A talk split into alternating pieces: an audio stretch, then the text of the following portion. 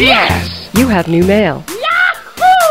Muito bem, queridos ouvintes, vamos para a leitura dos e-mails. Aqui quem vos fala é Silmar, diretamente de Chapecó, Santa Catarina, e vamos às mensagens carinhosas que vocês não mandaram, ou não. Vamos ler aqui então. Quem é que está aqui comigo hoje para ler os e-mails? Quem, quem, quem, quem, quem? Raimundo Nonato. Não é Raimundo Nonato, sou eu, Jorge Costa, direto de João Pessoa. E Uh, Matheus Gonçalves, hoje, excepcionalmente, direto de Atlanta, ou não. E vamos aí, vamos pros e-mails. Não, vamos aí não. Vamos aí não. Fiquei sabendo que existe um computador conectado aí na linha. Ah, calma. Ô, já, já startou aí a nossa inteligência artificial? Tem que dar um reboot agora. Tava reprogramando ele aqui. Tá louco, velho. O que, que você andou aprontando aí? Bora. Barulhinho de teclado aí no sonoplastia, por favor. Pronto, lá vai. Start. Todos os sistemas estão operando. Opa! Opa! Está viva Ué. essa live? It's alive. It's alive! Oi, oi, gente, tô aqui. Olá, Bel. Tudo bem? Como está o tempo hoje, Bel? Então, continua sendo o mesmo sistema. Você pode continuar olhando pela sua janela que tá lá, hein? Não vai mudar nada, eu aqui ou não, vai estar lá o tempo. Opa! Ô, Jorge! É aquelas linhas de, de- de- que eu te mandei tirar lá, hein? Tá Você comentado ainda, né? Na próxima revisão eu tiro. Você não fez os comentários do, do, pra retirar a função de sarcasmo, não? Justamente, tá lá na to-do list. Ai, meu Deus do céu. Tá faltando tempo ainda pra gente Nós implantar isso. aí. acabamos agora. Muito bem, gente. Só lembrando aqui as formas de contato para o SciCast. Temos a fanpage no Facebook, facebook.com SciCast Podcast. twitter.com barra podcast E no Google Plus é o mais SciCast BR. E a principal forma de enviar sua opinião, crítica ou elogio é o formulário de contato no site. Procure lá no menu Contatos. Muito bem. Quem começa? Normalmente é quem pergunta, né? Ah, ah, ah. Sou eu, sou eu, tô tentando aqui me concentrar. O, o Jorge tava fazendo um daqueles canudinhos com borracha, sabe, que ainda soprava. Uma zarabatana de borracha. É. Nossa. Era violenta, a infância era violenta lá no interior, cara. Ah, eu vou, eu vou um pouquinho mais longe. Na minha, na minha infância a gente fazia. A gente pegava carocinho de mamona e assoprava no canudo que a gente arrancava do cabo do pé de mamão. Nossa. Isso é de raiz mesmo, hein? É, literalmente. É, cara. É, do raiz mesmo, hein? De- Quase de raiz, né? Quase raiz. É um pouquinho mais pra cima da raiz. Prepare to be astonished. Bora, quem nos escreve, Jorge? Pronto, o nosso primeiro e-mail aqui é do Gabriel Valério. Ele escreve no Twitter sobre a alcunha de O Nerd Escritor. Tem 28 anos, Corupá, Santa Catarina. Meu conterrâneo. É conterrâneo do Silmar. Ele possui um site, ele é editor de um site literário, né? Tem até um jabá aqui grátis pra ele, né? Não vai Free pagar. Jabá, vamos lá, free É. jabá. www.onerdescritor.com.br, que ele publica contos de ficção científica, de terror, e diz que tem uma quedinha por teoria computacional da mente, né? Fala que gostou bastante do cast sobre robótica, né? Há tempos não brincava com eletrônica e graças a nós está nesse momento comprando o kit da Lego Mindstorms EV3. Yeah, cadê? Anuncia aqui, Lego, anuncia aqui. Comentários aqui no post, por favor. No mínimo a porcentagem da venda aí, né? Pelo menos. Com É. certeza. E comenta que a discussão sobre drones e a utilização de robôs como arma de guerra é importante, pois essas situações de combate estão acontecendo atualmente. E caramba, são pedaços de metal, autômatos ou não, matando pessoas. Vocês abordaram neste programa de uma forma abrangente e rápida a inteligência artificial. Gostaria de sugerir aqui um episódio futuro focado no assunto. Total concordo. Muito bem, Bel, também concordo. Tem que falar muito de inteligência artificiais. A gente tem um monte de coisa pra conversar sobre isso. Olha, eu tenho muita coisa pra desabafar, sabe? Mas calma, relaxa, aguarda o episódio aí. Está na planilha. Está lá na pauta. Ela vai falar com ela mesma daqui a pouco. É, ele até comenta, né, que a mente humana e a maneira que tentamos simular é realmente fascinante, né? Nós temos um exemplo aqui no nosso programa, né? Fala ainda sobre o programa sobre AIDS, né, com o grande Atla, o Uno. Foi ele que falou, é, tipo, É, isso foi Ah, ele. no joguinho de carta? Não, aquele guerreiro lá. Neste episódio, logo no começo, o At- o Atla comenta sobre a dificuldade em propor inovações, pois é necessário apontar o resultado antes para aí sim conseguir financiar a pesquisa, né? O ciclo está invertido aí. Ele fala que passou por isso na empresa que ele trabalha, onde o time de inovação em TI, é, é, eles pedem que para investir em algo, é, que seja algo que já esteja no mercado e difundido no mercado. Ou seja, para que tenha um retorno sobre investimento claro. É, foi uma inovação, só que não, né? É, não é inovação isso, cara. Isso aí, bom, continua lendo. vamos investir em inova- inovação, mas tem que ser alguma coisa que está bem, já está bem desenvolvida mercado. Estabelecida, né? Então, Ó, a gente vai inovar, mas a gente quer ter certeza que o pessoal vai vir, o pessoal vai comprar. Parabéns a todos os envolvidos. É, é, vamos criar um produto experimental e completamente novo, desde que ele seja completamente igual a algo que já existe no mercado há anos. E seja um E já sucesso. vendeu bem. É, Exatamente. exato. Ele finaliza aqui falando sobre a adição de pequenos trechos de áudio dentro do programa, que realmente ficou muito bom, com falas de noticiários da época, comentando sobre como o HIV estava se espalhando. Achou bem interessante porque foi bem imersivo, passando ao ouvinte a sensação do terror que a doença estava propagando, né? estava se disseminando naquela época. E a curiosidade sobre como o HIV pulou do macaco para o homem, né? que o Atlas comentou também. Uma ressalva especial que ele faz para o livro Armas, Germes e Aço, né? que também está lá no post, o link. Se você não ouviu ainda o o podcast de AIDS, com a participação do Uno, Uno! Aí você vai procurar no, no SciCast, tá lá. Recomendadíssimo. Com certeza. E por fim, ele comenta sobre o programa sobre Marte, quase um, um review sobre o SciCast, né, de todos os episódios até agora, né? Diz que adorou o Eu programa. acho que ele acabou ouvindo tudo junto. É. Possivelmente, né? Acho que muita gente vai agora fazer a Tá mesma. ajudando nas estatísticas de downloads. Faz o seguinte, o, Gabriel. Baixa cada episódio umas 15 vezes. Rumo a 100 mil downloads. Dados reais, dados reais. Isso, bastante confiáveis. É. E no programa sobre Marte, ele fala que gostou muito dos convidados, Nick Ellis e Cardoso, né? Mais uma vez, publicamente aqui, nós agradecemos a presença dos nossos colegas, né? Do meu beat. E comenta sobre os questionamentos sobre a possibilidade de uma colonização de Marte, né? Por ser algo realmente curioso e pela ideia das pessoas que estão, que querem ir pra lá serem loucas por, por querer morar em Marte, né? Ele acredita que elas são loucas. De fato, algumas realmente podem ser loucas, né? Mas ninguém sabe, né? Algumas? Algumas podem ser, sei lá, Você acha que o cara que curiosos. quer ir pra Marte é louco, Matheus? Alguém quer ir pra Marte? Ele É. pode só estar de saco cheio também, né? É, Eu acho Ah, que é? assim, cara, é, às vezes a vida do cara tá tão, tão ruim aqui que ir pra Marte pode ser a única saída, pô, a única esperança dele. E, aliás, existe um pensador, um pensador não, se não me engano, é um astrofísico, e a minha ótima memória, como sempre, me deixa na mão. Eu não vou lembrar o nome do cara, mas. Ah, que ele- legal. Não, é, pois é, eu vou, depois eu acho a, a frase certinha. Olha, eu lembro de um negócio que foi falado por um cara, mas eu não sei nem quem é o cara, nem exatamente o que ele falou, mas ó, é legal.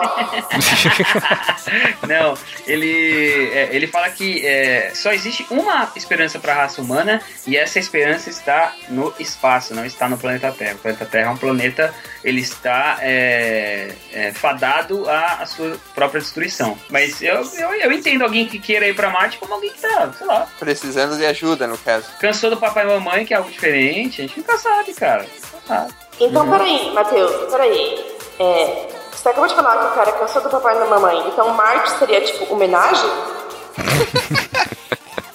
sei lá, algo, né, espacial, diferente. Dizem, dizem, existem, diz a, a ficção científica que a gente sabe que é, é, é, é, a gente pode utilizar facilmente para pautar as nossas opiniões de realidade. Diz a, a ficção científica que é possível encontrar até mulher com três seios. Olha Eu só. pensei nisso, pensei muito nisso. É. Essa Bel está com a mente poluída. Deixa eu tirar aqui o, os seus acessos aos sites Xvideos. acesso aos, aos sites é, XXX aí. Isso. Bloqueando agora. Vai dar erro, pode tentar. Por fim, finalizando o imenso review aqui do Gabriel. Valeu, Gabriel, pelo teu e-mail.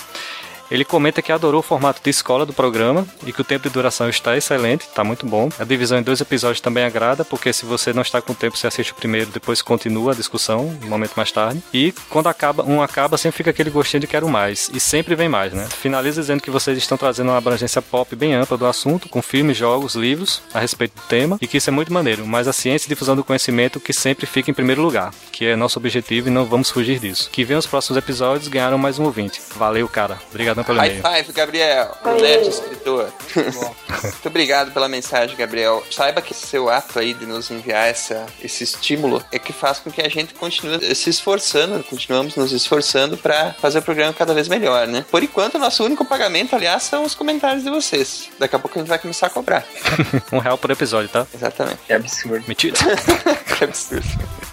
Ué, mas tem que manter uma inteligência artificial, vocês acham que é barato? É, É. cara, olha a quantidade de eletricidade que o Jorge tá O gastando. ar-condicionado aqui para poder resfriar Sim. é complicado. Né? São vários teraflops aqui de processamento. É, eu achando que essa, que essa inteligência artificial morava na nuvem. Pss, fala baixo, fala baixo. Próximo e-mail. co- corta o, o upload aí. Já. Que loucura.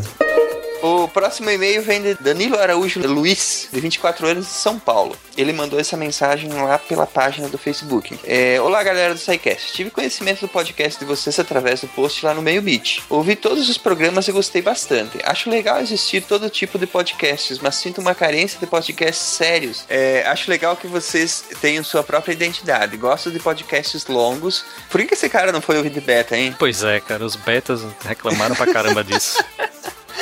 pois gosto de uma discussão aprofundada dos assuntos. Até apoio dividir o programa em duas, três, quatro partes para facilitar a edição. Pô, aí nós, nós se passando pra né? Nossa, quatro fica difícil. Só não acho legal cair no papo desse povo preguiçoso que se satisfaz com meia informação e com podcasts curtos.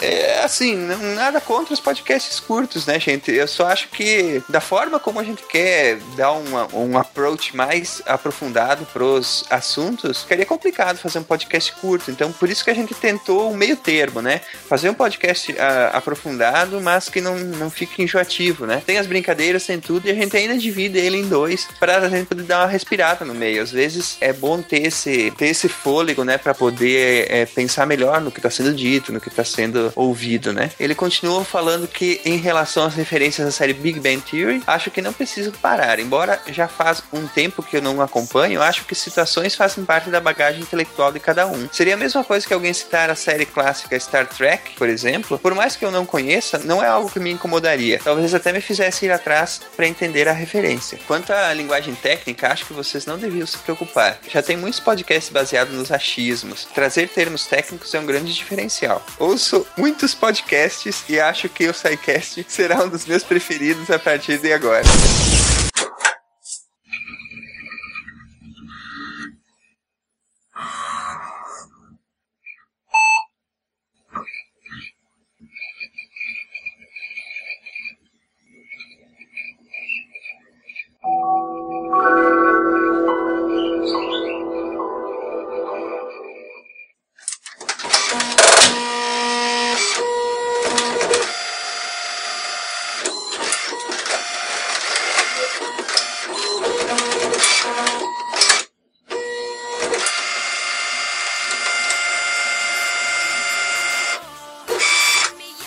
Tá sendo atacado por algum gato. Nossa! Alô? Eu acho, eu acho que ele não tá me ouvindo. Ah, não, tá aqui. Ah, sacaneando a gente aqui. Trouxa. Você tenta fazer um rap, eu acho. Eu, eu, eu sei que. Bebesse quanto hoje, hein, você? Essa merda não vai acabar nunca. Vai ter outro programa pra editar no fim disso aqui. Cadê, cara? Tô, tô procurando o link aqui. Manda pra mim aí, cara, no Skype. Mas acabei de colar aí, seu panote. Panocha. Anotarei para, para a posteridade. Você é um panocha. Você sabe o que é um, um panote? É uma panocha, é a esposa do panocho. Não, né? Vocês não, vocês não têm nem ideia do que, que é isso, né? Uhum. Eu não faço ideia. O- é tipo um, um pudim. Não. Panote é, é, é uma espiga de milho. Mas fica de milho, caraca. Em que mundo? Não há como ser mais interior do que isso, cara. mais roça do que. Do que... Difícil, viu? Ai, ai, teve um maluco aí que mandou, mandou hoje um, um tweet é, dizendo que ele jamais achou que iria ouvir o sotaque do interior de Santa Catarina no, num podcast. Ele não viu nada ainda. Vai lá, manda bronca, senão ele não termina isso hoje. Ai, meu Jesus. Vamos lá, onde é que eu Ouça uma porada de podcasts. É, Foi uma porada. Tem que pegar no meu pé, né? Filho da mãe. O programa sobre a AIDS foi excelente. Também achei o de robótica e o de Marte ótimos. Em particular, gosto muito da cultura D e Y. Bell de- define dois pontos D e Y. ai cara, eu não sei o que, que é. Essa inteligência Ô, Bel. artificial. Ela tem o, o acesso a todas as bases de dados do mundo e não sabe o que é DY. DY é do it yourself. Exatamente. Ah, Pronto, aí você fala agora, Bel. Agora você fala. Do it yourself. Obrigado. Faça você mesmo. Ah, muito bem. Também anseio pela exploração espacial e o conteúdo desse programa de Marte foi sensacional. Abraços e parabéns. Muito obrigado, Danilo. Mais uma mensagem que nos estimula a continuar melhorando sempre. Obrigado de verdade. You've got mail. Que é o próximo? possivelmente uma participação ilustre, não sabemos, não sabemos, não sabemos. Estamos Não, acho, que estamos- não é, acho que não é ele, não, cara. será? Será? Eu acho que Não é. não é ele, não. É não, não é fake, ele é não, com fake. certeza não é. Bom, whatever. Sei, então não sendo, recebemos aqui mensagem de Beto Estrada, ah, 27 anos, profissão empresário do Rio de Janeiro. Queridos, olá querido, tudo bem? Como vai? Oi. Enviar um robô. É, enviar um robô é muito mais fácil que enviar um humano. Não precisa levar comida, não precisa trazer ele de volta. Ah, na, na verdade precisa, mas.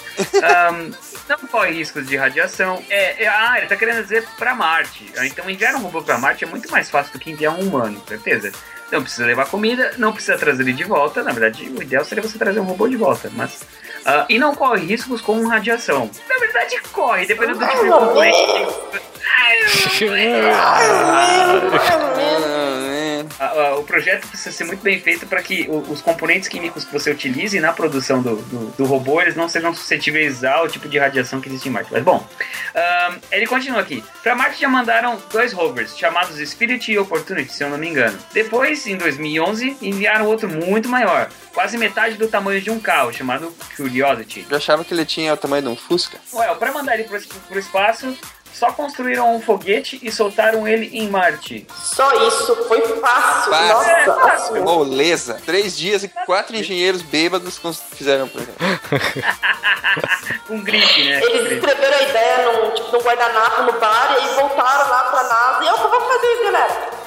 Na verdade, o Pega um tomando Arduino uma aí. na verdade, quando eles foram fazer a proposta de enviar, de começar as missões pra Marte, eles estavam muito bêbados, eles pensaram nisso como uma pegadinha. E aí um desafiou ao outro a apresentar a ideia pros chefes sem rir.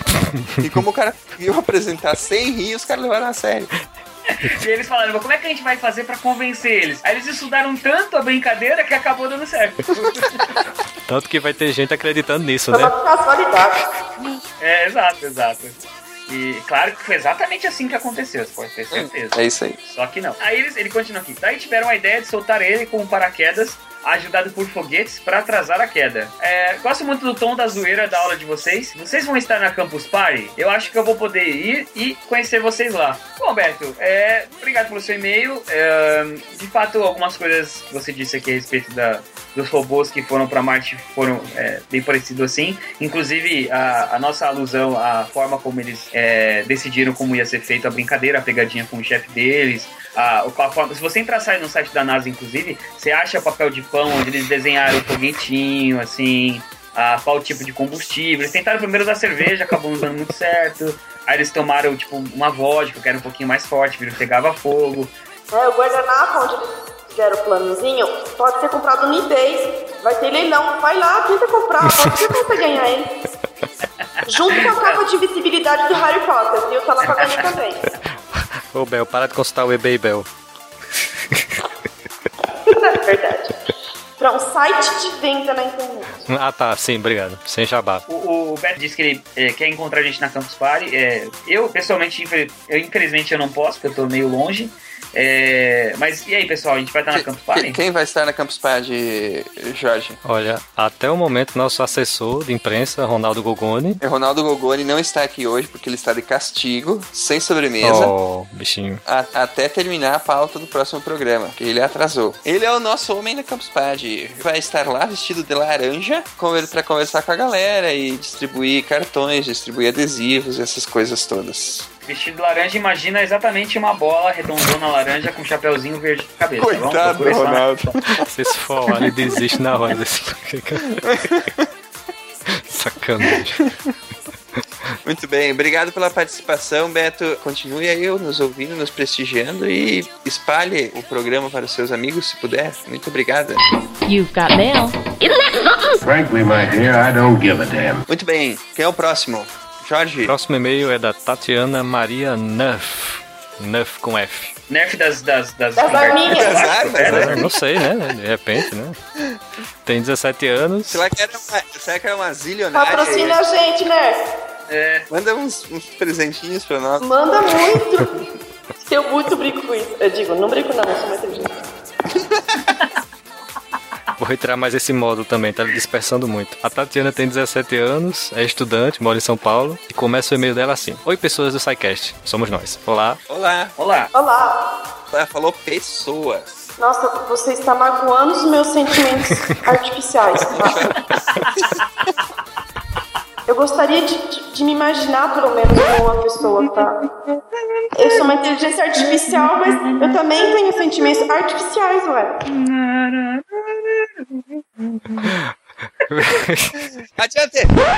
Conheci o programa há pouco tempo e estou curtindo muito. Aproveitei para apresentá-lo aos meus amigos na escola e no cursinho. Ui. O conteúdo de vocês está muito divertido. Queria deixar algumas informações sobre o programa de Marte. A questão água líquida na superfície de um planeta se confunde com a questão vida no planeta. Pelo que acreditamos, a presença de água líquida na superfície de um planeta não apenas é condição necessária, como também é um elemento forte em favor do desenvolvimento de vida nesse planeta. Olha aí. É um indício. Um indício bastante forte, né? A, a sonda ela encontrou indícios de água, né? De um lago congelado em Marte, né? À medida que a exploração de Marte avança, vamos descobrindo novas evidências da presença de água em sua superfície. A sonda Mars Global Surveyor, pouco depois que entrou em órbita de Marte, em dezembro de 98, não apenas obteve dados que confirmam a presença atual de água sólida e de vapor de água na superfície desse nosso vizinho, como também reforçou a ideia da presença passada de grandes quantidades de água líquida em sua superfície. Recentemente, em 2000, a NASA publicou novas imagens obtidas pela MGS que sinalizam a presença de água no subsolo marciano. Parte dessa água esporadicamente fluiria por sua superfície nos dias atuais.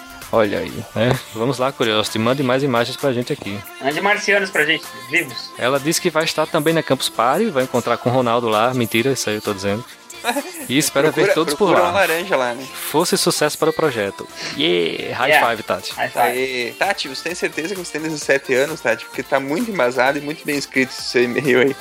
Olha, isso é muito bom. Isso, obrigado por ter, por ter levantado isso, cara. Obrigado, Tati. Obrigado por escrever tão certo. Ler um, um- um e-mail de forma tão correta quanto você escreveu aqui dá um pouco de esperança pra gente em relação à língua. Dá, é verdade, é um humanidade. prazer Obrigado. Muito bom. Isso aí, Tati. Continua nos acompanhando. Obrigado por ap- apresentar o programa para seus amigos. A gente tá em busca, claro, dessa de, de aumentar a nossa audiência, né? Quanto mais pessoas ouvindo, mais pessoas interessadas em ciência, mais todo mundo vai se divertir fazendo, todo mundo vai se divertir ouvindo. Obrigado mesmo. Muito obrigado a todos que escreveram. Continuem nos acompanhando e obrigado realmente pela força. Vocês nos estimulam a cada vez tentar fazer programas melhores. Vamos ficando por aqui, né? Agora vocês vão ficar com a segunda parte do programa sobre testes com animais.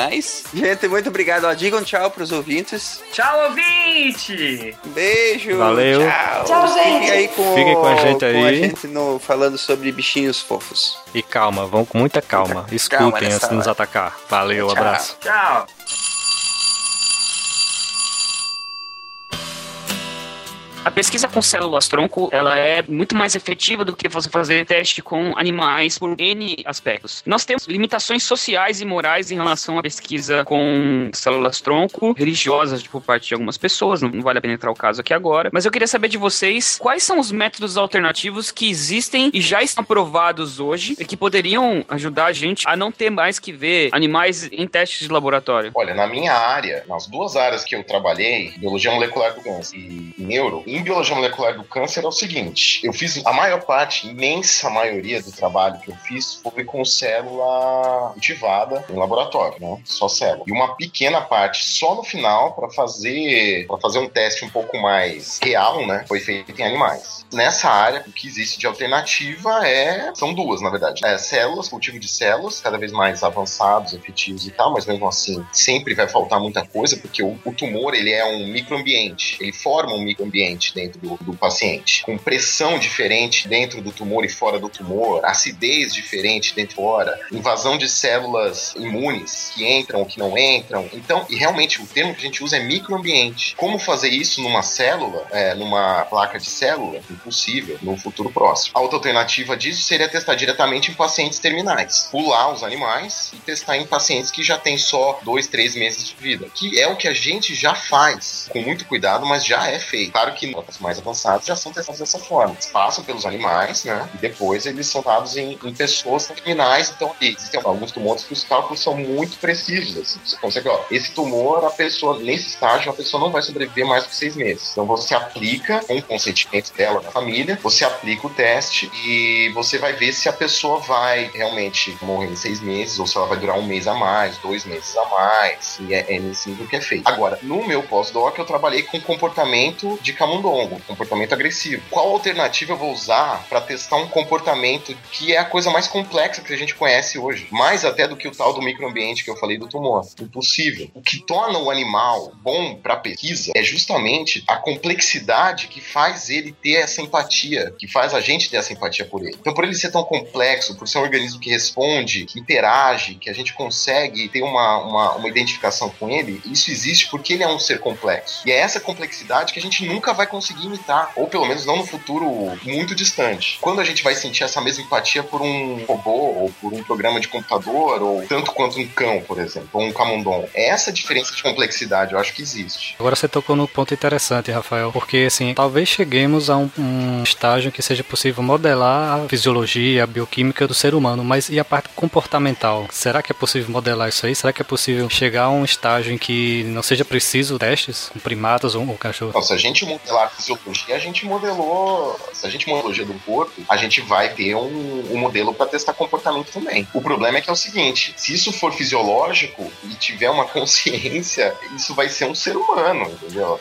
É. Exatamente. É esse o ponto. E aí vai na questão, é como clone, entendeu? Um clone é um modelo que a gente cria em laboratório para usar. A gente pode usar? Não, por quê? Porque ele é uma pessoa. Não, mas é um clone. Aí entra nessa questão de novo. Ou a gente cria aqueles frangos descerebrados, aquele ser do McDonald's, lembra daquela, daquele mito? É, é. lenda urbana. É. Ainda assim, é um problemão, né? Não, esse animal está criando animais acéfalos que, mesmo se a gente criar esse modelo, vai ter problema. Então, é, que, é isso que eu fico pensando. Vamos lá. Imaginando de forma fria e racional, se a gente tem a habilidade. Vou entrar num absurdo aqui, vocês me perdoam, mas vamos lá. Se a gente tem a habilidade para teoricamente, criar um clone de um ser humano e ou clones de seres humanos, nos quais a gente possa fazer teste, isso vai ser cruel o suficiente para que a gente tenha empatia de falar: não, não pode fazer teste com seres humanos, nem que eles sejam clonados, nem que eles sejam criar laboratório. Na opinião de vocês, por que, que as pessoas não colocam na balança pesquisa de células tronco com um absurdo desse pra, e não percebem que, por exemplo, seria muito mais viável liberar os testes com células tronco? Na opinião de vocês, qual é o empecilho? O que, que impede a sociedade científica de avançar com pesquisas assim? Ah, é difícil falar, são muitos fatores. Pode ter fator religioso de parte de alguns, o que, que é a definição de vida, quando que você começa a ser um ser vivo ou não ser um ser vivo, para dizer se aquilo é uma célula ou um ser vivo já, enfim, um aglomerado de células ou só um ser vivo. É, acho que são questões complexas, difícil dar uma resposta direta para isso. E não acho que as pessoas racionalmente fazem essa contraposição. Elas, ou elas não param para elas olham emocionalmente para determinado evento. Vamos discutir o aborto, vamos discutir as células tronco, vamos discutir as pesquisas com animais, sem colocar numa, em perspectiva o quanto que, na verdade, talvez todas essas discussões estão super interligadas. Né? Mas na verdade, isso até pode ser. A gente pode pensar que a questão específica da célula tronco,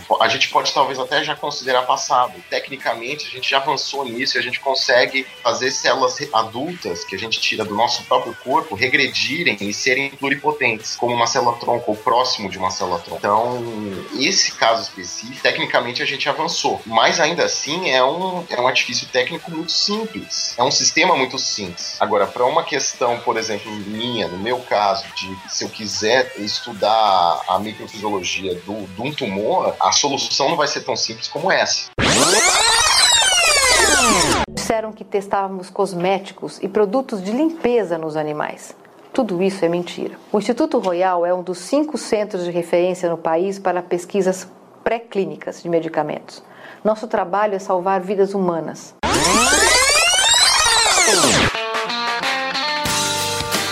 Infelizmente, a cultura pop, ela não tá do lado dos cientistas em nenhuma área, cara. Não, realmente não. Eu tive pesquisando a parte vídeo, cinema, né? E realmente, coitada da sétima arte, eu acabei meio que escrevendo um artigo quase aí. Dada a quantidade de bizarrice que eu encontrei, cara. Assim, não encontrei nenhum que possa dizer, não, aqui tem uma opinião embasada, aqui tem uma opinião bem construída. É tudo baseado em coisas que são exceções à regra, em casos que realmente ultrapassaram em muito o caso de maus tratos já seria, já seria caso de prisão mesmo, tortura mesmo com os animais, sabe? É, realmente não consegui encontrar nenhum documentário, nenhum filme que pudesse ambas as opiniões, né? Para que suscitasse um debate de um nível maior. Não, não consegui realmente encontrar. E olha que eu vi vários, vários mesmos. Alguns documentários chegaram ao absurdo de mostrar professores de anatomia veterinária sugerindo que ensinar anatomia veterinária em animais é errado errado e que eles deveriam ensinar a, a anatomia nos animais que estão doentes, entendeu? Quer dizer, colocar um aluno fazer uma cirurgia em, uma, em um animal pra valer, já direto. Não, não tem treino. Agora entra aí e faz o negócio, entendeu? Desde que não seja um sapo, eu sou a favor.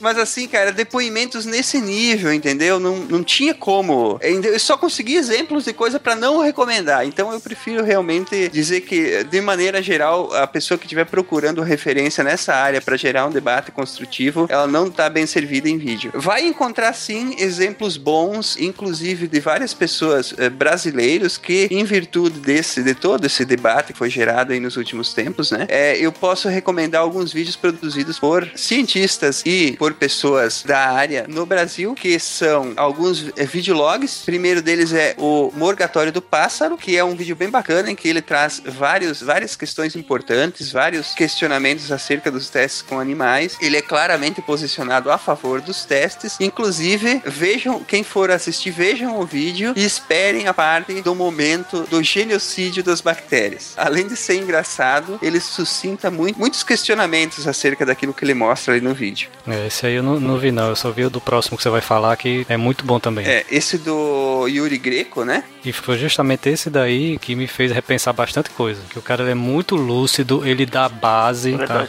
Traz dados. Ele é um cientista que trabalha, inclusive, com testes em animais e ele conta algumas coisas bastante interessantes, dá um depoimento pessoal dele de uma vez que ele não conseguiu sacrificar um camundongo, exatamente porque daquela vez não tinha um objetivo para aquele sacrifício. E ele acabou depois criando esse camundongo como um animal de estimação, porque ele não conseguiu sacrificar. E ele remete, baseado nisso, para vários debates, várias questões que ele levanta, muito bem embasado, muito bem construído o vídeo que ele faz. Ele fala no final do vídeo que ele gostaria que esse vídeo aí virasse referência e tem tudo para virar, porque todas as coisas que ele levanta ali, um, um vídeo de mais ou menos meia hora de duração, são muito bem embasadas, são muito bem construídas e vale a pena assistir o que ele tem a dizer ali. Recomendo, recomendo fortemente. Vocês viram o vídeo que ele fez em resposta a Luiz Anel? Também. Eu vi esse. O que vocês acharam da Eu vi há um, uns dias atrás. Realmente, é, é aquele coloca e vai ponto por ponto, né? É esse Rafael. Isso, isso, isso. Ele pega uma entrevista dela e aí ele vai. Refutando. Criticando ponto a ponto. Sim. Assim, coitada dessa Luísa Mel, né, cara? E já foi sondada por partidos políticos, viu?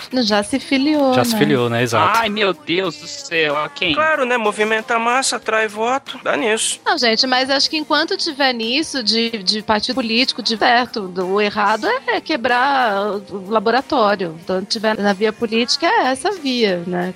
Concordando ou não com o ponto dela, a via agora tá correta, eu acho. É, pelo menos isso. Deveria ter um partido político científico, é isso sim. O problema é que eles vão usar a imagem dela para ganhar votos. Assim, depois que ela foi eleita. Ah, mas isso com certeza. Ah, que novidade, né, cara? Mas também vai servir para perder voto, né? Depende de, de, de, de, como os outros usarem isso, né? É. Justamente. Então, mas o meu ponto é como ele abordou, porque ele chama ela de burra. ele ataca ela pessoalmente e tal. Vocês acham que vale a pena? Não, eu sou não. contra isso. Eu não, não, assisti o vídeo, mas eu sou contra isso. Eu acho errado fazer esse tipo de tomar esse tipo de posição, entendeu? É tentar desmoralizar pessoalmente a pessoa para provar um ponto. Tudo bem, mas não é assim que funciona, né, cara? Eu não concordo nem com a abordagem, nem com essa ideia de também ficar dando muita voz para esse tipo de pessoa. Eu acho que todo mundo começou a focar falando da Luísa Mel, de repente a mulher virou super conhecida. Eu vou confessar, eu nunca tinha ouvido falar da Luísa Mel antes desse episódio, não fazia vaga ideia de quem fosse. E agora eu tenho muito mais informações do que eu gostaria sobre quem é a Luísa Mel, já sei o nome de verdade dela, já. Paradigma Big Brother. E, e eu acho uma bobagem, eu acho uma via errada. Você acaba dando mais visibilidade e mais chance das pessoas terem acesso aos argumentos, se é que a gente pode chamar de argumentos, as coisas que, ela, que essa pessoa defende.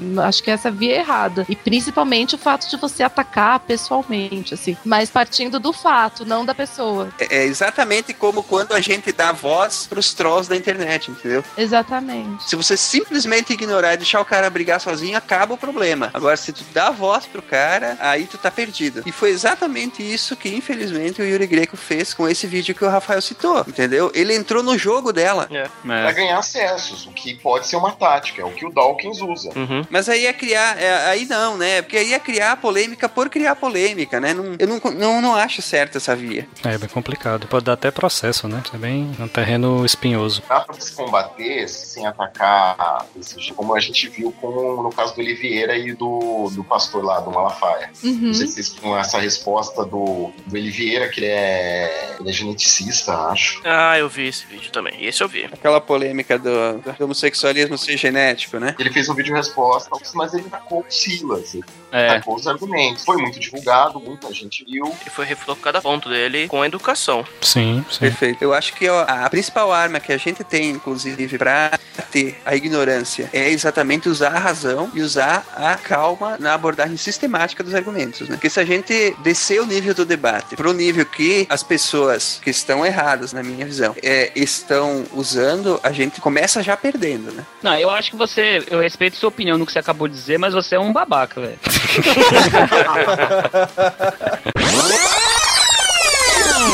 A invasão atrapalhou o desenvolvimento da pesquisa científica e foi infundada. Nossos beagles contavam com a assistência de nove veterinários, praticavam atividades recreativas e tinham uma alimentação saudável e regulada, que levava em consideração a característica de cada animal.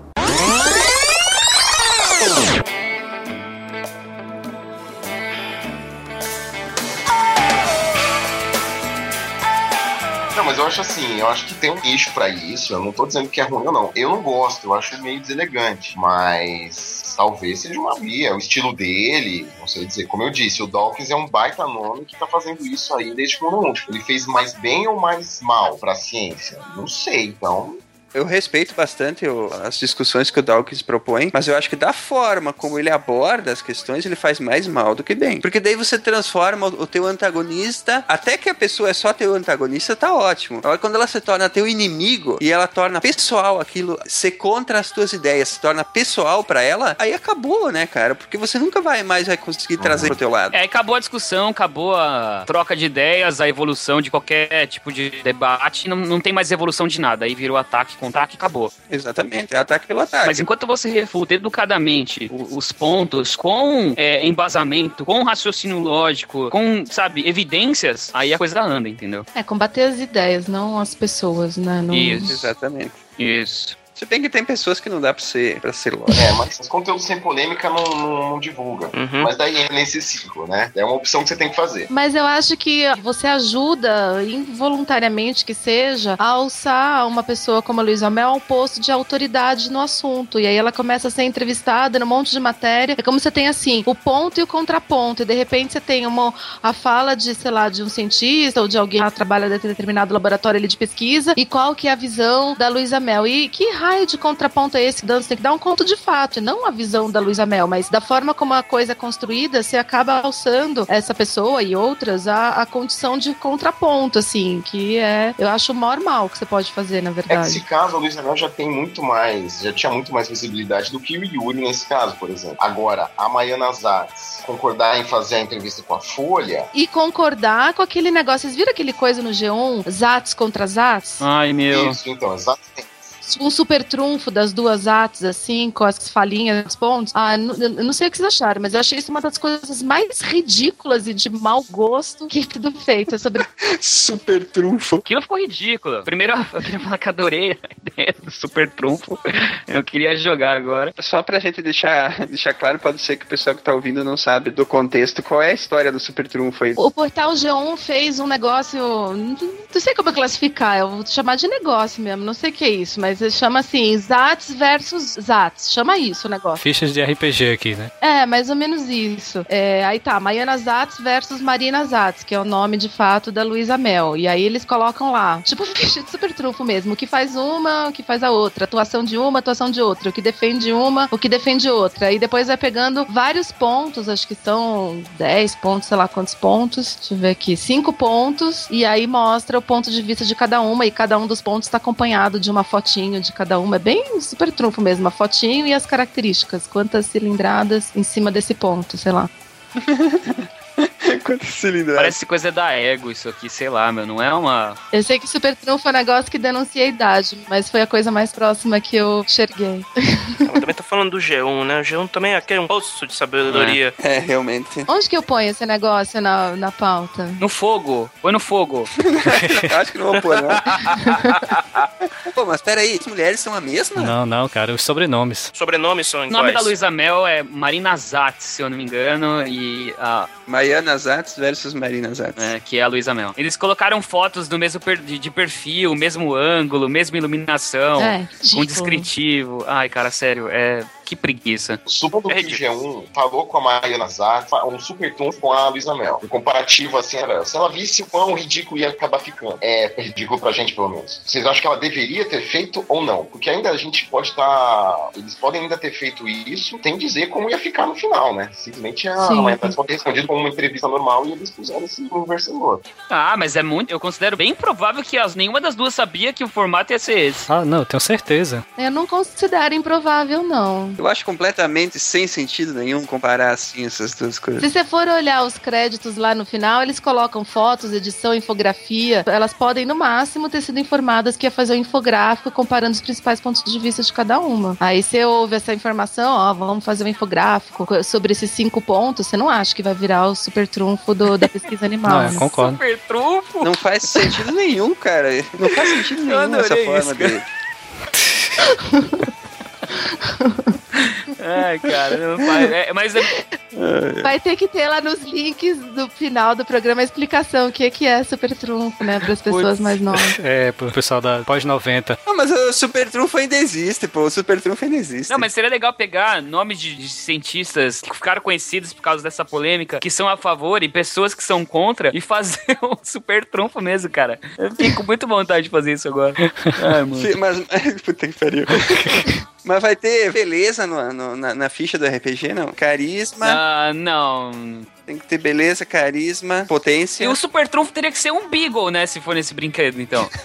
Você É. coloca o Beagle, ele vai ser o A1 e ele tem lá, cara, tipo, carisma altíssimo, beleza altíssimo. E a gente coloca aquele, aqueles cachorro, o cachorro mais feio do mundo, né? Pra fazer uma contrapartida. E o pior é que eu tô lendo essa matéria aqui, a Luísa Mel só falou abobrinha. E no fim das contas, ela... Achei ela até bem assessorada, assim. ah, assessorada sim, mas. Claro, do ponto de vista dela é aquilo ali, os argumentos são aquilo. Sim, pro ponto de vista dela, mas acaba que uma matéria dessa, além de ser ridícula, presta um baita nos de serviço. É verdade. Então, é, o problema é que numa matéria dessa daqui, e eu vou usar um exemplo de. que eu já vi coisas parecidas no âmbito político, ele é praticamente. Uma matéria dessa ela é inútil, porque as pessoas só vão concordar com o que elas já concordam, entendeu? Se não existe uma discussão pautada na razão, mais didática, coerente, onde os dois pontos dos, dos dois lados sejam é, discutidos mutuamente, a coisa não anda. Do jeito que tá aqui, a pessoa que vai, se ela é contra, ela vai ficar ao lado de quem é contra, e se ela é a favor, ela vai ficar ao lado de quem é a favor. Não vai mudar muita coisa. Por causa do tipo de conteúdo que tá sendo exposto. Se fosse algo mais aprofundado, mais interessante, acho que se não fosse um super trunfo, eu acho que a coisa vai funcionar. É. Não, acho que funciona se tivesse um debate de fato. Então, sei lá, a, a Luísa Mel fala uma coisa como essa que ela fala no primeiro ponto, que veja, é importante. Do jeito que ela fala, para muitos leigos, isso aqui é uma, demonstra um super conhecimento científico que ela tem, que realmente, ó, ela tem um ponto importante falando ali, é o que muitas pessoas pensariam. Eu vejo isso acontecendo, inclusive com alunos meus de, de ensino médio numa escola de alto nível em São Paulo. E assim, sendo tomados por esse pseudo-argumento de que a indústria farmacêutica tem mais fracassos em suas prospecções e descobertas do que sucessos. E aí ela afirma aqui: cientistas partem do pressuposto errôneo de que resultados de testes com animais é, com fármaco podem ser extrapolados para seres humanos. Não é bem assim. Aí ela cita até o exemplo do paracetamol, que, por exemplo, é nocivo em cães e não para humanos. A penicilina é letal para porquinhos da Índica, mas benéfico para humanos. Então ela levanta esses dados aí e, na verdade, ele inverte né, o raciocínio. A ideia de que, sim, é fato. Isso, esse argumento por muitos, sei lá, ativistas, talvez, que tentem de- defender o ponto de vista da, da não pesquisa com animais. Esse ponto de que, ó, você tem muito, muitos fracassos na pesquisa com os animais, e então 90 e tantos por cento do, das, das moléculas que são testadas em animais são rejeitadas para passar para o teste para humanos. Então, tá vendo só como é inútil o teste em animais? Mas é justamente o contrário. Você preservou os seres humanos de moléculas que potencialmente seriam nocivas, de, se salvou de um monte de moléculas e só passou para diante aquelas que tinham chance de ser menos e tal. E, e essa ideia de que ah, os cientistas partem do pressuposto errôneo de que os resultados com teste em animais podem ser extrapolados para seres humanos, não, não parte. É por isso que você não testa num animal só. É por isso que o teste em humanos tem que acontecer ainda assim, apesar de você já ter testado outros animais. Então, enfim, se você tivesse, por exemplo, a Maiana Zatz podendo falar na sequência, vem a Luísa Mel e fala um troço como esse. Aí a Maiana Zatz certamente ia falar com muito mais propriedade a, a, isso que eu tentei falar aqui. Então você tem a, a informação, a contra-informação, o debate mesmo. Mas nenhuma das matérias, assim, menos ainda esse super trunfo, propicia esse debate de fato, né? Então, esse é o problema. Obrigado. Sem debate de ponto e contraponto imediato, com tempo de, de pergunta-resposta, com frente a frente, não há troca de ideias, só existem ideias jogadas e aí você concorda com o que você quer. Eu só queria propor agora, então, um debate entre a Marina Zatz, que é a Luísa Mel, e a Tatiana Narras. Vamos fazer? Vamos tentar propor isso. Faz o super trufo dela primeiro. Faz o super trufo.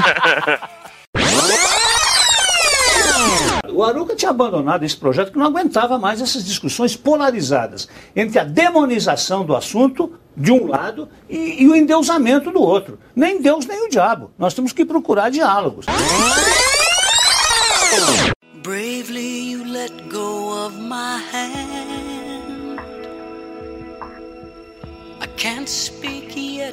Queria levantar um tema polêmico agora entre o os colegas, convidados, participantes. Falamos sobre a parte de pesquisa no início do, do programa, falamos sobre testes com os animais, quais animais que são utilizados, quais os benefícios, os malefícios, prós e contras. E agora eu pergunto, o que fazer quando a pesquisa acabou? O que é que vamos fazer com os animais após isso? Mata não mata, basicamente é isso. Assim.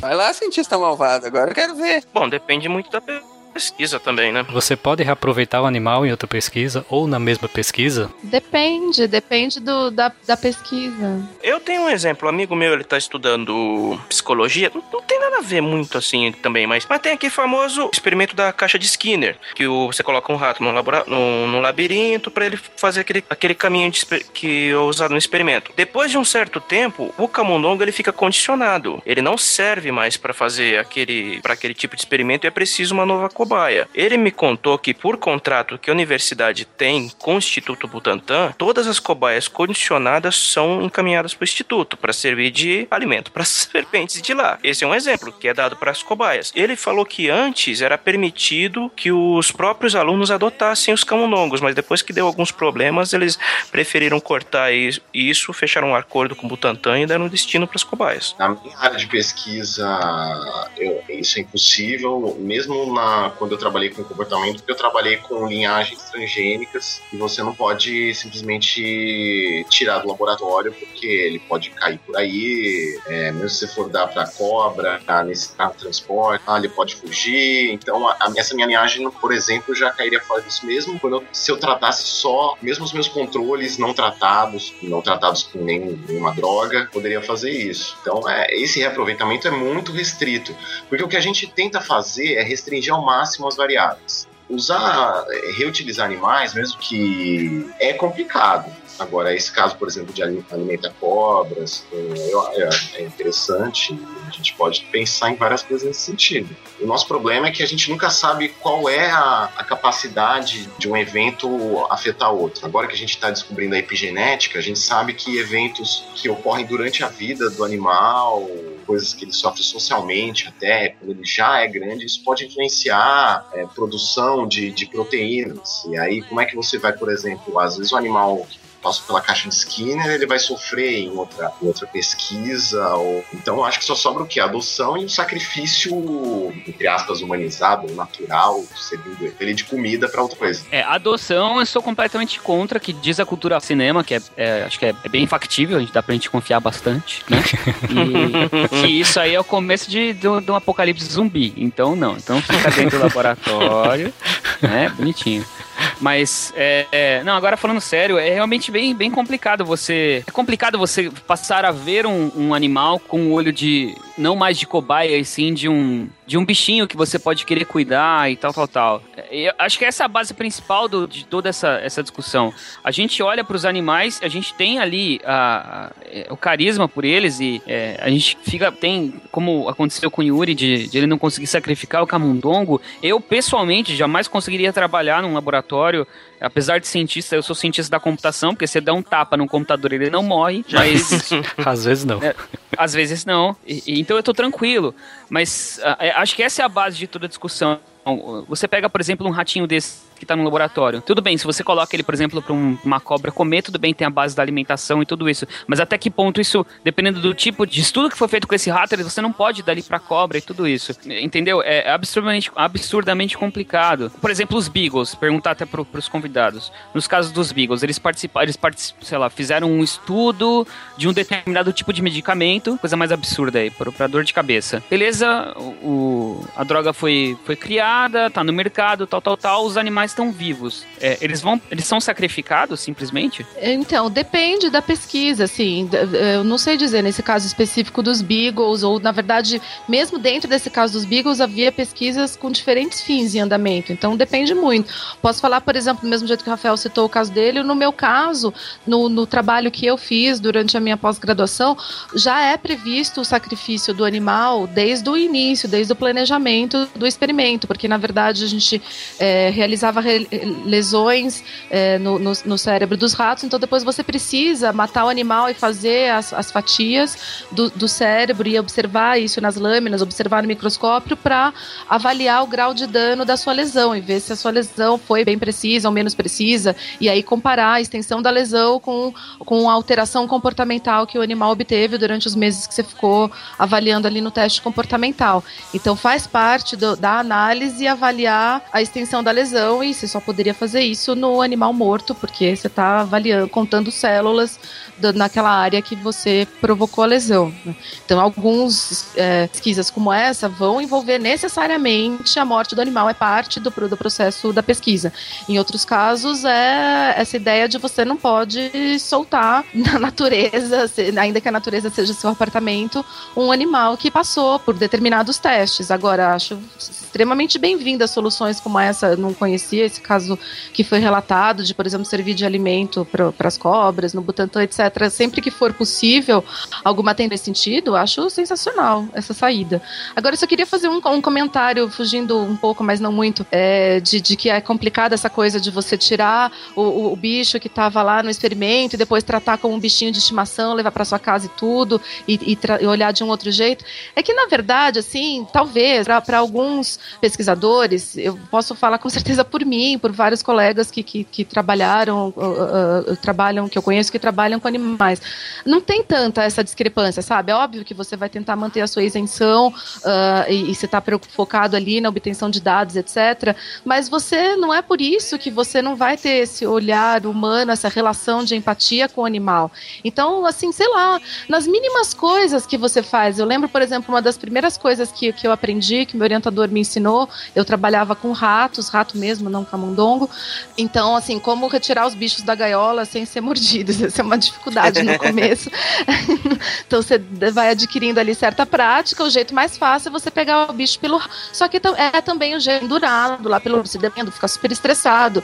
Então, óbvio que você vai tentar não fazer isso. E aí você vai tentar ó, aprender jeitos de segurar o animal. Eu lembro do meu orientador falando: encosta ele no, no seu peito, porque ele sente a batida do coração, o calor e se acalma. E é automático. Você faz isso imediatamente o animal. E depois de um tempo ele ele está acostumado com você. Eles, na verdade, trabalhava com vários animais. Eles ficam acostumados com você e você tem essa troca, vai, vamos dizer assim, que, que acontece. Então, ó, e, você fica lá ó, observando o animal. Do, eu, eu, especificamente ainda quem tem a chance de trabalhar com, com experimentos comportamentais, como era o meu caso, você fica ali horas observando os animais e atividades que eles estão desempenhando ali, dependendo do seu teste, e é impossível você não se sensibilizar, você não, não, não ter um, um olhar nesse sentido com, com, com o animal. Então você tem esse tratamento humanizado, não vai se transformar. Chega a criar realmente uma relação sentimental com os bichos, então. Claro, claro. Agora me diz uma coisa, era, era você mesmo que fazia o sacrifício final dos, das, das cobaias? Era eu mesma. E, e- e, assim, é, e claro, é, é, é, se tu se sentia à vontade pra contar, mas enfim, é, é, é, é difícil, assim, com... Rolava um churrasco depois? tem, que, tem que avacalhar. Tinha que ser o Matheus, né, Matou os ratos e foi almoçar, algo assim, né? É. Mas mas é, com que sentimento tu encarava da- da- do sacrifício da cobaia? Olha, eu já matei os ratos e fui almoçar, mas assim, nunca foi uma coisa tranquila, assim, matar os ratos. No- nas primeiras vezes foi, foi, chorei, fiquei mal, fiquei sonhando com isso noites e noites, fiquei questionando se realmente eu, eu daria para esse tipo de pesquisa, se, se eu acho que se eu achava que realmente a- a- as perguntas que estavam por trás justificava isso. Fiquei num super embate ético, claro. É, e mesmo depois de eu ter isso racionalmente resolvido na minha cabeça é, e decidido continuar e etc. é, e eu trabalhei sete anos nesse mesmo laboratório, fazendo diferentes experimentos, mas mais ou menos da mesma natureza, e sempre sacrificando os animais ao final. Então foram animais, na verdade, que eu sacrifiquei vários lotes. É, nunca foi uma coisa tranquila, mesmo depois que estava resolvido racionalmente. É difícil, é um momento mal, assim.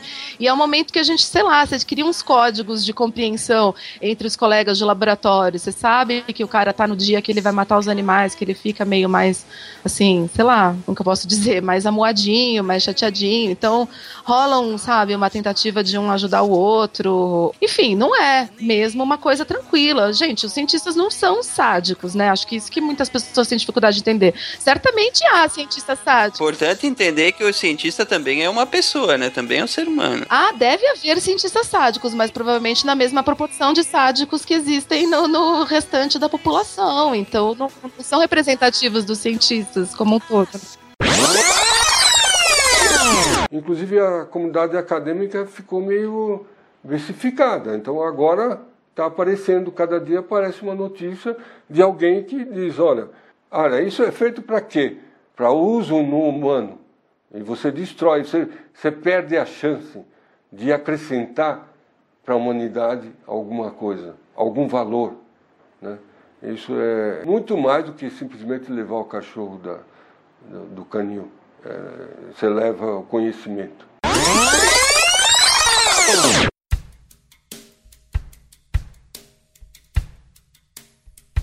Have I been sleeping?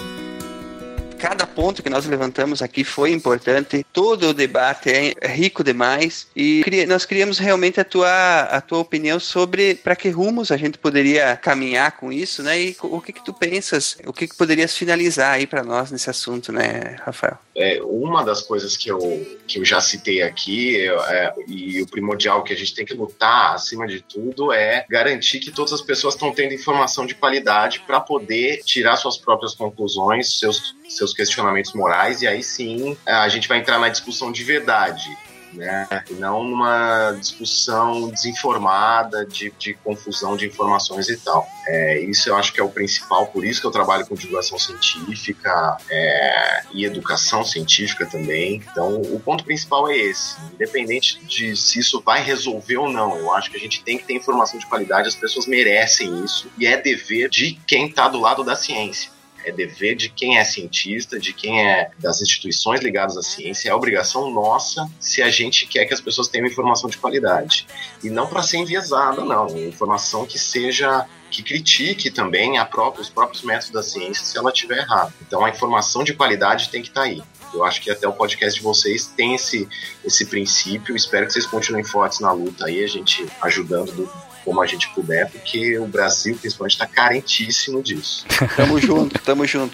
Estamos aí pra isso. Sobre a- o questionamento puro aí moral, eu tenho a minha visão. Eu acho que a gente deve usar com muita parcimônia, o mínimo que for possível, mas a gente precisa dos desenvolvimentos que a, que a pesquisa traz. E usar os animais não é um jeito fácil de fazer. É um jeito, é uma alternativa para a gente economizar, fazer isso em pessoas.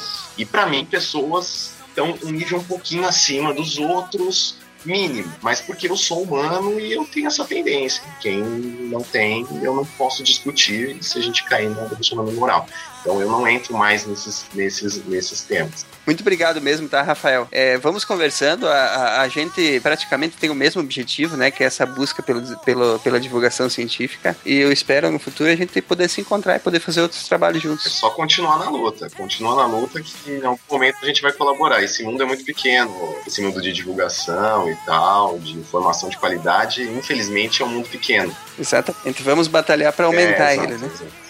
Bem, na verdade eu concordo com, tu, com tudo que o Rafael ressaltou. Assim, primeiro eu queria agradecer a oportunidade de participação e parabenizar a iniciativa de vocês, porque assim realmente não é aquela coisa só de padrão de ah, vamos agradecer quem convidou. Não, é, é sério. Assim, acho que iniciativas como essa são fundamentais para essa lacuna que a gente estava apontando na questão da divulgação científica, no fato das pessoas não terem informação de fato para então optar código é que você deseja seguir, mas fazer uma opção consciente sobre isso. Então, essa iniciativa de vocês de, de, de tentar debater o assunto o mais aprofundadamente possível, de tentar fazer relações e trazer isso para um, pessoas, acho extremamente interessante e necessária, para que a gente não tenha mais dessas, dessas iniciativas. Então, vocês estão de parabéns com a tentativa.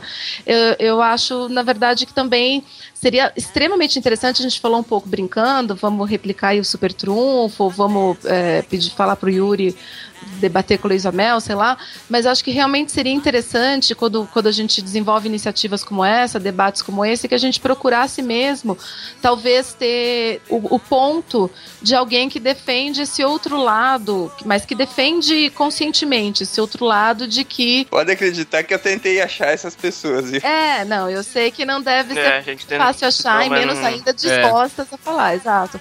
É, mas eu, eu queria, assim, ouvir mesmo, já li algumas coisas, mas eu queria ouvir, assim, uma, o ponto de vista de quem defende que o ser humano não pode subjugar outros animais e que para esses caras não adianta toda essa explicação de como que é o processo de pesquisa, qual que é o controle, a regulamentação, que tem, que não tem, etc., quais são os objetivos, porque para esse cara nada justifica o uso em teste, não seja para um uso cosmético, para um uso alimentício, para encontrar a cura da AIDS, não, não importa, não, não se deve usar outros animais animais, nós não somos diferentes de outros animais, etc.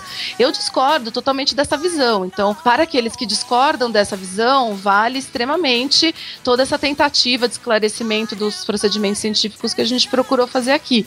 Mas para quem defende essa, esse outro lado de que todos os animais são iguais, sei lá como, como classificar isso. Mas olha, agora, agora que você comentou, eu também no, no, me sinto no mínimo curioso para ouvir uma pessoa assim é, defendendo o ponto ponto de vista dela, né? E fica, obviamente, o um espaço para. Ah, e principalmente propondo soluções. Então tá, então o que, que a gente faz? Vamos desencanar de tratar doenças? É isso que é uma opção também, só que daí tem que ver.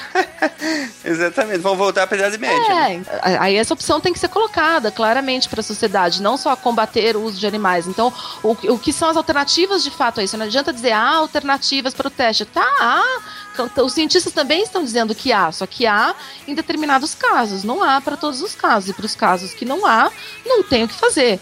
Pelo menos por enquanto. Isso não quer dizer desistir de procurar novas alternativas, de jeito nenhum. É, então, é, é que assim, por causa dessas andanças aí, eu acabei conversando e discutindo com várias pessoas que estão desse outro lado. Então, a gente vai atrás e como o Silmar estava falando, o canal tá aberto para quem quiser vir opinar. A gente vai ouvir e vai, a gente discute, publica, é, é, que a nossa, nossa missão aqui é de fato divulgar a, a, toda essa discussão científica, mas é, o que eu já ouvi a respeito disso que eles falam é o seguinte: várias pessoas, as propostas que elas têm, as primeiras propostas é evidenciar imediatamente os métodos alternativos que existem, evidenciar é, de, é, de, forma secundária os casos onde não existem é, métodos alternativos e, para esses casos, de fato, focar todas as pesquisas em métodos alternativos focar todas as pesquisas e todos os investimentos em métodos alternativos, porque eles dizem que com grande investimento nesse tipo de pesquisa consegue-se resultados mais rápidos. E aí, a partir desse momento, você não precisaria mais fazer testes com animais. Então, essa é a ideia que muitos deles me falam. Eu, não foi uma nem duas, nem três pessoas que me falaram. Foi exatamente o que eu ouvi também, Matheus. Foi exatamente isso. Boa parte das pessoas quer que o, o foco dos investimentos, incluindo das empresas que fazem pesquisa científica é, em animais, que eles eles financiem imediatamente e integralmente a pesquisa para métodos alternativos e só então voltar a fazer os testes. Então a ideia deles é parar toda a pesquisa com animais para investir em métodos que a gente não tem. Isso, isso, é isso que eles falam. É, eu, eu ouvi no, numa reportagem, acho que foi do Fantástico, sei lá, que eles entre- tentaram mostrar aí os vários lados e tinha uma ativista do, do, do, do, do PETA lá que, que foi entrevistada e ela falou algo mais ou menos nessa linha. A ideia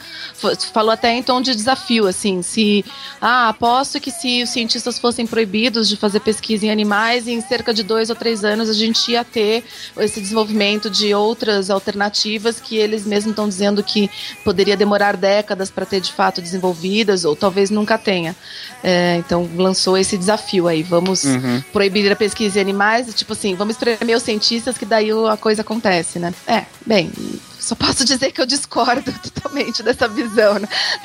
A gente ia voltar pra idade do ferro. No mínimo arriscado, né? No mínimo arriscado. A, a minha opinião sobre isso é o seguinte: eu acho que o meio termo que existe pra isso hoje em dia, ele não tem que ser só em caráter moral, que é você avaliar se é certo ou errado, se é correto ou não é.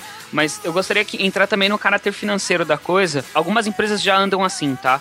Mas eu acho que toda empresa que faz teste com animal deveria focar o mesmo valor de investimento nesses testes é, em experiências de testes alternativos, em soluções alternativas. É, eu acho que assim, seria o meio termo a- as tracem, mas que a gente continuasse investindo em métodos alternativos. Porque se você, se você mexe no bolso ali da, da empresa, é, incomoda. Dessa forma você não ficaria sem evoluir a, medicina ou todas os- as experiências nesse sentido.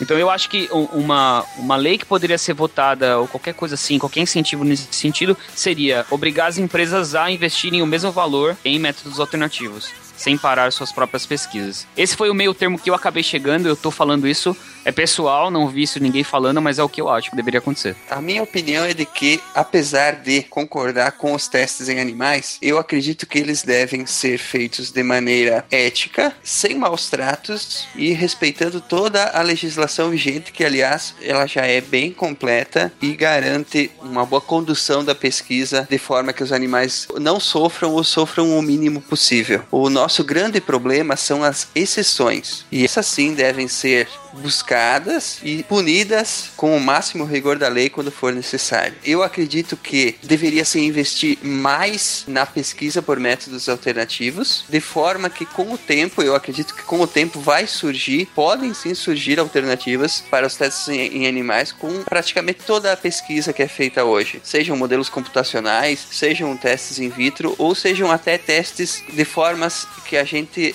nem estuda hoje. Por isso que eu acho que a pesquisa para isso não deve parar. Porque a ciência tem essa característica. Quando você é, tem um problema, a ciência tende a buscar soluções razoáveis e alternativas para esses problemas. Minha opinião pessoal sobre esse assunto é que, assim, eu não defendo os testes com os animais, eu aceito, porque até o momento não existem alternativas seguras e confiáveis para substituir esses testes. Para encerrar, eu deixo aqui uma pergunta, né? Pergunta mais uma vez polêmica, provocativa, para quem está ouvindo. Se de repente descobrisse que o teu animal de estimação ele possui uma mutação rara que poderia trazer a cura de uma doença grave, você o daria para a ciência?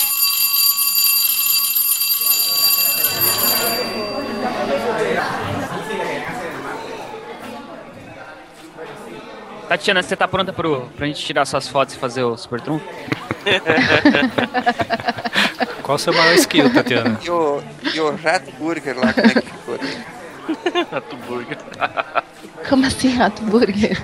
tá, tá, tá de zoa. Hambúrguer de rato. Depois da pesquisa lá. Ah, é, depois que você matou os. Ah, não, eu fiquei com dó. Eu não consigo fazer essa piada, velho. Eu, eu adoro o humor negro, mas não vou conseguir É. completar isso. Ai, caramba. Não, era bem. Matava o rato e não fazia hambúrguer, não. Fatiava o cérebro pra ficar bem. Quer dizer que a Tatiana é nossa É. M Farah Fowler, né? É, exato, exato. Uhum. É verdade, né? Vai estar lá no post, viu? Vai tá lá Já mudou, né? vai ser esse. Mais Lady, hein? Tu, tu, sa- tu sabes que a gente, a gente no site lá tem uma tem um perfilzinho dos, dos convidados, né? Eu Tatiana? vive. E, e agora, agora, tô cheio de ideias pra pôr lá no, no, no teu. Tô com medo. É, já era. É, Ela deve jogar com a, com a Kemi ou com a Shun. Não, eu não sou muito ligada em games em geral, assim, na verdade. Faz parte do padrão, então. Não, ela não é muito ligada a games, pô. É, Aliás, essas pessoas que gostam de videogame, eu acho que elas são meio, sei lá, essas pessoas têm problema mental, alguma coisa assim. É, vai todo, Ah. é, acaba que vai todo mundo estudar TI, dá, dá nisso, né? É. Você trabalhar com TI, jogar videogame, a pessoa tem algum problema mental. É, com certeza. Tirando, né? É, Não é com certeza, eu já cheguei à conclusão que todo, mundo que trabalha com TI tem algum problema, porque no, na nossa área normal não aguenta. É. Não pode ser normal. Certeza. É uma ficção, mas. não tanto, né? Dá pra relaxar. Tem cientistas malvados? Tem, tem cientistas malvados, tem filósofos, tudo lá. Então é da... Tem serrotes? Vou Serras procurar essa elétricas. parte. Ô, Tati, você já sabe, né? Levar pro seu, seu laboratório, você leva um serrote, deixa ali parado do ladinho. Nunca se sabe. E cuidado com o pessoal de calça de cueca boxer. Que horror, velho. Sem cuecas, né? Olha que absurdo. Se o cara aparece de cueca no, no laboratório, agora a gente vai ficar pensando se ele é lutador de MMA, quando a gente deveria estar pensando que ele é um maníaco sexual, né? O cara tá andando de cueca no laboratório. Ai, que loucura. Fala sério. Que loucura. Que loucura.